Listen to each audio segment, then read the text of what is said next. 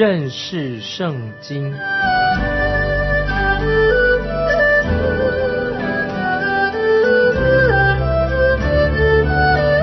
认识上帝的话，把上帝的话带到全世界。本节目是由认识圣经机构和环球广播电台联合制作，欢迎收听。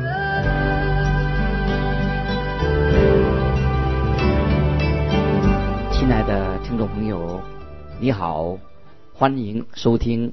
认识圣经，我是麦基牧师。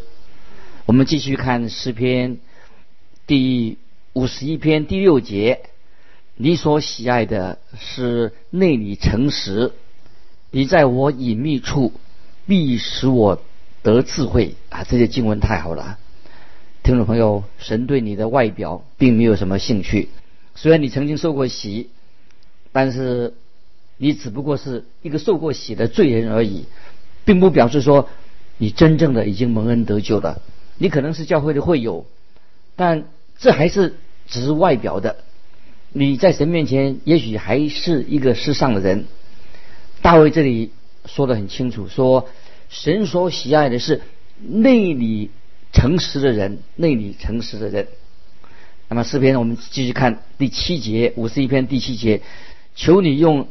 牛膝草洁净我，我就干净；求你洗涤我，我就比雪更白啊！这些经文很重要，请仔细听啊！这是圣经上最重要的经文之一。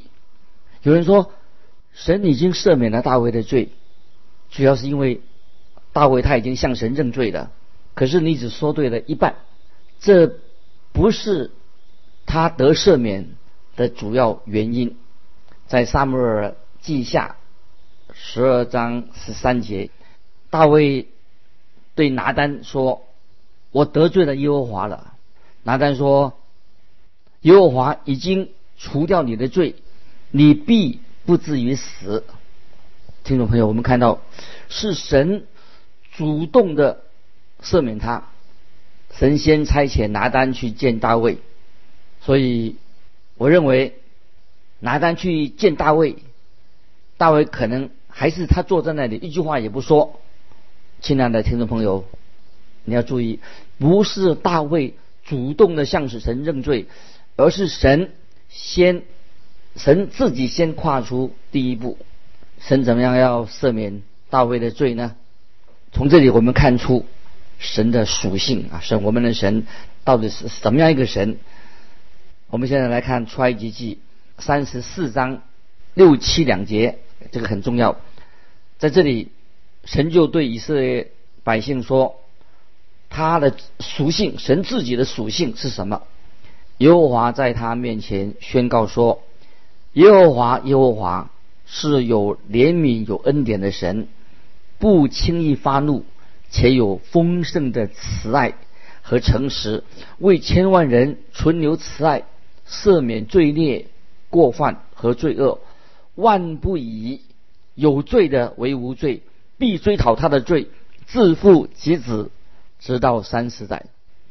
啊，这几节经文啊也很重要。出埃及记三十四章六七节，有人就问说：难道神不会追讨罪到更长久吗？神一定会追讨罪，会继续追讨下去，但是直到三四代。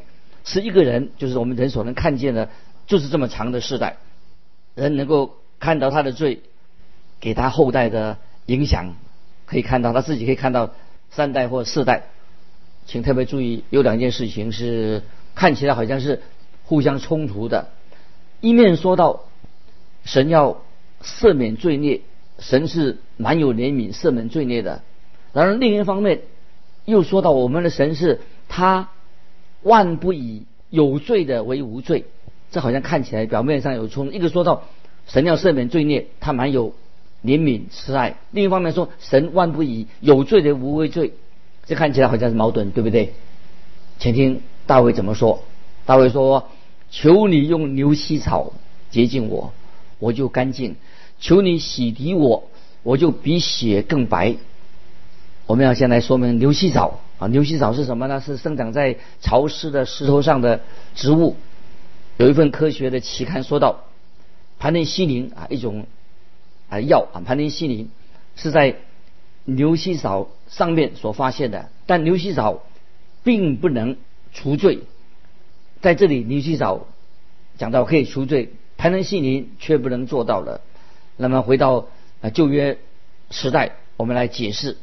牛膝草它的用处，说的牛膝草可以除罪，那什么意思？那么有三个用处。第一，当神带领以色列百姓出埃及的时候，说到在逾越节的时候，他们以色列人要做一件事情，就是他们要杀一只羊羔，把血放在盒子里面，用牛膝草把血涂在门框和门楣上，然后他们可以进到屋内去。这是第一点。第二点。当神吩咐洁净大麻风病人的时候，他们也要取了两只鸟，把一只杀了，另外一只活的鸟要和牛膝草一起浸在被杀鸟的血的当中，让活的鸟飞走。这个是象征基督的死和复活，所以用到牛膝草。第三也要讲到牛膝草，就当以色列百姓。在旷野漂流的时候，当有人犯罪的时候，他们当然不能立刻马上停下来立起会幕来献赎罪祭，因此就有了一种除罪的条例。这个时候就要杀一只红色的母牛犊，加上牛膝草一起烧，把烧下来的灰收起来带走。当人犯罪的时候，就要把灰啊放在水中，然后用牛膝草沾着这些灰。撒在犯罪人的身上，表明献祭就是为了求神的赦免。所以我们这个时候特别，我们想到主耶稣所给我们的答案。主耶稣的十字架就是我们赦罪的一个答案。当主耶稣在十字架上，主耶稣上帝的儿子说：“我的神，我的神，为什么离弃我？”这个记载在马太福音二十七章四十六节。主耶稣为什么会这样说呢？我的神，我的神，为什么离弃我？因为天赋神万不能以有罪的为无罪，有罪是有罪，怎么可以把有罪的变成无罪呢？当然不行。当主耶稣他被钉在十字架上的时候，主耶稣是为了我们啊这些罪人，他为我们成为罪，但主耶稣自己他是无罪的，因此主耶稣才能够使我们这些罪人在他里面成为义，因为主耶稣是无罪的，我们在他里面成为义。当主耶稣。为我们的过犯钉在十字架上，神怎么样来处理人的罪呢？神怎么样处理呢？就是他处理了他的儿子。神怎么样处理人的罪？就是怎么样来处理他自己的儿子。神赦免了亚伯拉罕的后裔，但并没有饶恕他自己的儿子。这个太奇妙了。我再说，神赦免了亚伯拉罕的后裔，包括你我的罪，但是神没有。赦免他自己的儿子，因为主耶稣担当了你我的罪，所以父神必须要让主耶稣钉在十字架上，因为神不能够宽容人的罪恶。听众朋友，我们要很明白这一点：神恨恶罪恶，神必定要刑罚罪恶，但是神也是不能够以有罪的为无罪。可是神的儿子，因此。他必须要啊钉在十字架上，所以主耶稣在十字架上说：“父啊，赦免他们。”这是主耶稣在十字架上的祷告：“父啊，赦免他们。”这在路加福音二十三章三十四节记载：“赦免他们。”神怎么能够赦免这些罪人？赦免你我的父神怎么能够施怜悯给千万千千万万的人呢？神怎么能赦免人的罪孽呢？神怎么能会？赦免大卫的罪呢？神怎么能够赦免你和我的？请注意，以弗所书第一章七节有这样非常好的答案：我们借这爱子的血得蒙救赎，过犯得以赦免，乃是照他丰富的恩典。每一次我们在新约圣经里面看到赦免的时候，就看到耶稣基督的宝血。若不是因为耶稣基督定十字架，神绝对不会赦免赦免人的罪，绝对不会，也不可能。不是因为啊神的心胸太宽阔了，所以他就啊赦免人的罪，乃是因为他的儿子耶稣基督付出了为我们付出的赎价。现在我们知道，感谢神，神已经可以张开他的双手对你说：“因为我的儿子为你定十字架，所以我可以施怜悯给你。”这就是这个时候，大卫他很知道啊神的心啊，知道神的心。所以大卫说：“求你用牛膝草洁净我，我就洁净；求你洗涤我，我就比血更白。”这是因为我们罪人因着耶稣基督的死，所以是信他的人就可以得到洁净，得到新生命。那接下来大卫继续呼求神要洁净他。我们来看诗篇五十一篇第九节：“求你掩面不看我的罪。”涂抹我一切的罪孽，什么意思呢？大卫很清楚，他需要洁净，需要洁净，你我都需要洁净，我们都需要把我们的罪在神面前求神洁净我们。我继续看第十节，神啊，求你为我造清洁的心，使我里面重新有正直的灵。这个造，这里为我造，就是跟创世纪第一章第一节所说的创造啊同一个字。造是跟创世纪一章一节同一个字，创造的意思。起初神创造天地，就是这里造造清洁的心。那么就是这个创造是从无中生有的。大卫说：“我需要一颗新的心，求你为我造一颗新的心。”造就是从无中生有，也就是说，大卫他原来的心不能够被神使用。他不是大卫祷告神说，大卫不祷告神说，求主求神。你更新啊，改造我的心，不是的。大卫是祈求神给他一个什么新的心啊，新造的心。有时在祭坛，在祭坛或者在聚会当中做呼召的时候啊，在讲台做呼召的时候，有人这样呼召说：“请把你的心献给神。”讲员说：“请把你的心。”他做呼召，请把你的心献给神。但是听众朋友，我要问你说。神叫你这个又老又旧的又肮脏的心干什么呢？把你的心献给神，那你的心，你这个心又老又旧又肮脏的心，能给神什么呢？神才不要这种又老又旧，你的旧人旧的心。神要给你一颗新的心，神给我们在基督里面给我们一个新的心，这是神所在基督里面为我们成就的大事。所以我们这里看到大卫他祈求神，求你。为我造清洁的心，就是要给他一个新的心。以弗所书新约以弗所书第二章十节说：“我们原是他的工作，在基督耶稣里造成的，为要叫我们行善，就是神所预备叫我们行的。”在哥林多后书五章十七节，这是一个很重要的经文。若有人在基督里，他就是新造的人，旧事已过，都变成新的了。感谢神，求神也给你一颗。新的心，大卫继续对神祷告，大大卫对神还有要求。接下来我们看第十一节，诗篇五十一篇第十一节，不要丢弃我，使我离开你的面，不要从我收回你的圣灵。那么这个时候，我们知道神的圣灵就降临在大卫的身上，使他成为属神的人。那么今天我们基督徒却不能够用这样的祷告，因为圣灵已经住在信徒里面。因为圣灵住在我里面，他永远不会离开我们，我们却会使圣灵担忧，我们会消灭圣灵的感动，但是你绝不绝对不能够说使圣灵离开我们，圣灵不会离开我们，我们只会消灭圣灵的感动，我们是使圣灵担忧。在以弗所书第四章三十节说：“不要叫神的圣灵担忧，你们。”原是受了他的印记，等候得赎的日子来到。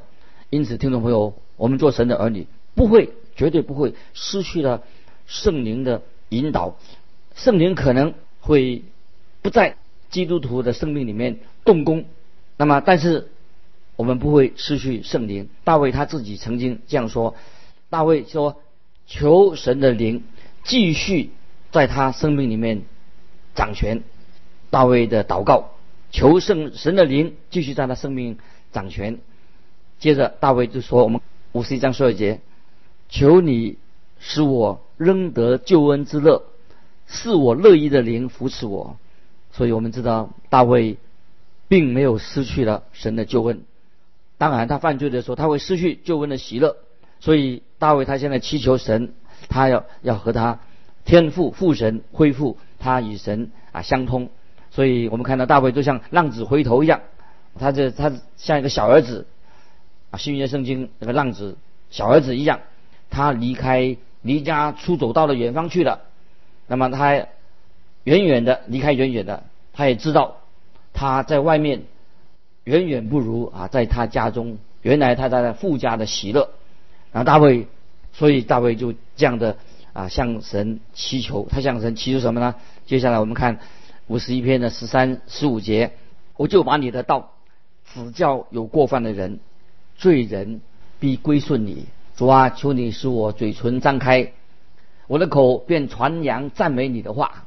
大卫他希望他不断的张开口来赞美神。接下来我们看第十九节，那时你必喜爱公义的祭和燔祭，并全身的燔祭。那时人必将公牛献在你坛上。大卫不但他要赞美神，他也要过一个讨神喜悦的生活。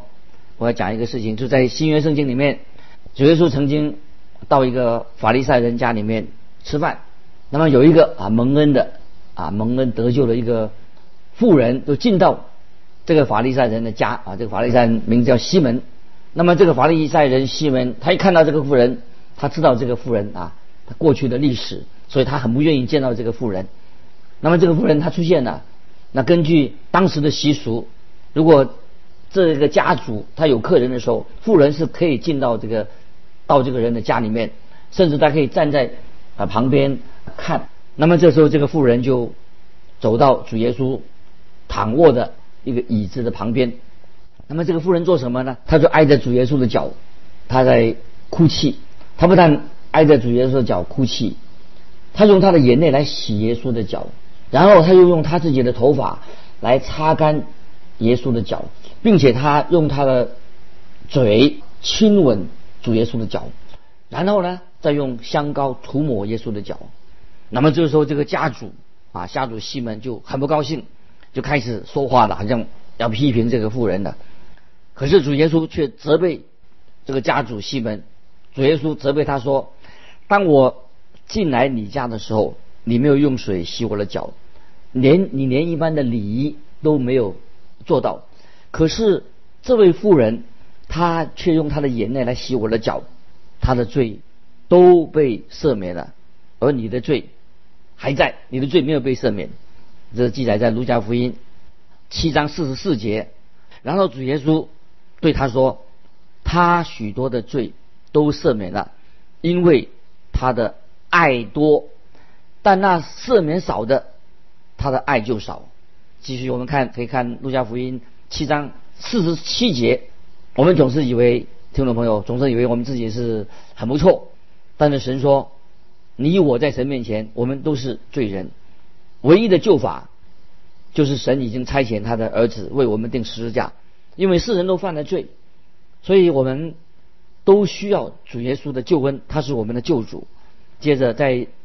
路加福音四十七章四十七节说：“但那赦免少的，他的爱就少；但那个赦免多的，他的爱就多。”听众朋友，请问你，你的爱有多少的？你的爱有多大呢？你的罪有多少呢？你有向神认你自己的罪吗？那你上一次为你自己罪在神面前哭泣的是什么时候呢？你上一次夜晚？为自己的犯罪、自己的罪、为自己的失败，向神哭泣是什么时候呢？感谢神，因为我们的救主耶稣，在他有赦罪之恩，我们啊都不需要你我，都必须要常常来到神面前，向神啊认我们的罪，并且得到赦免。接下来我们要进到诗篇第五十二篇，那从五十二篇五十二篇到五十五篇，我们要连续看四首的。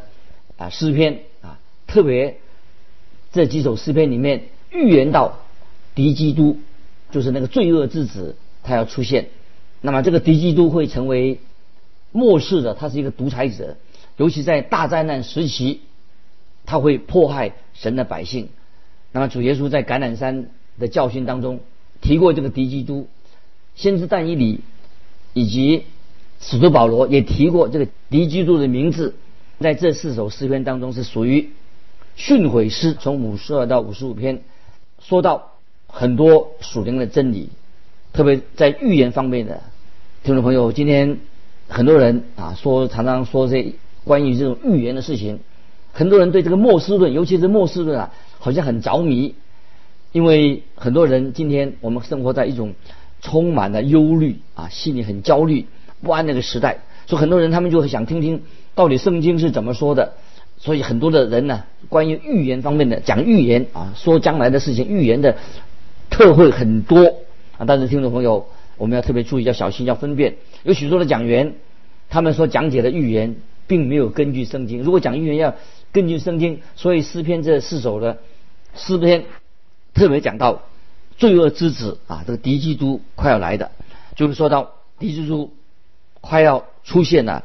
请注意诗篇五十二篇啊，这首诗篇的标题是圣灵感动诗人所写的，标题就是是这首诗的一部分。这个标题怎么说呢？啊，请注意诗篇五十二篇说，以东人多义来告诉扫罗说，大卫到了。亚西米勒家，那时大卫做这训诲师，交与灵长，也就是说，讲到以东人多义，他背叛了大卫，那么大卫被他的老朋友所背叛，当然心里面很痛心。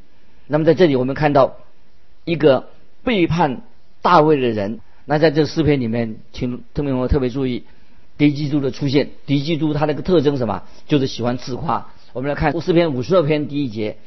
勇士啊，你为何以作恶自夸？神的慈爱是长存的。我们看到这个人，他喜欢夸自己，夸自己的罪，很奇怪，夸自夸自己的罪。当大卫犯罪的时候，他就沉默不语，因为他心中有罪恶感。当世人今天不信主人犯罪的时候，他喜欢夸耀自己犯罪啊，而且他喜欢犯罪，而且还要夸耀。那么我们知道，敌基督他出现的一个特征是什么呢？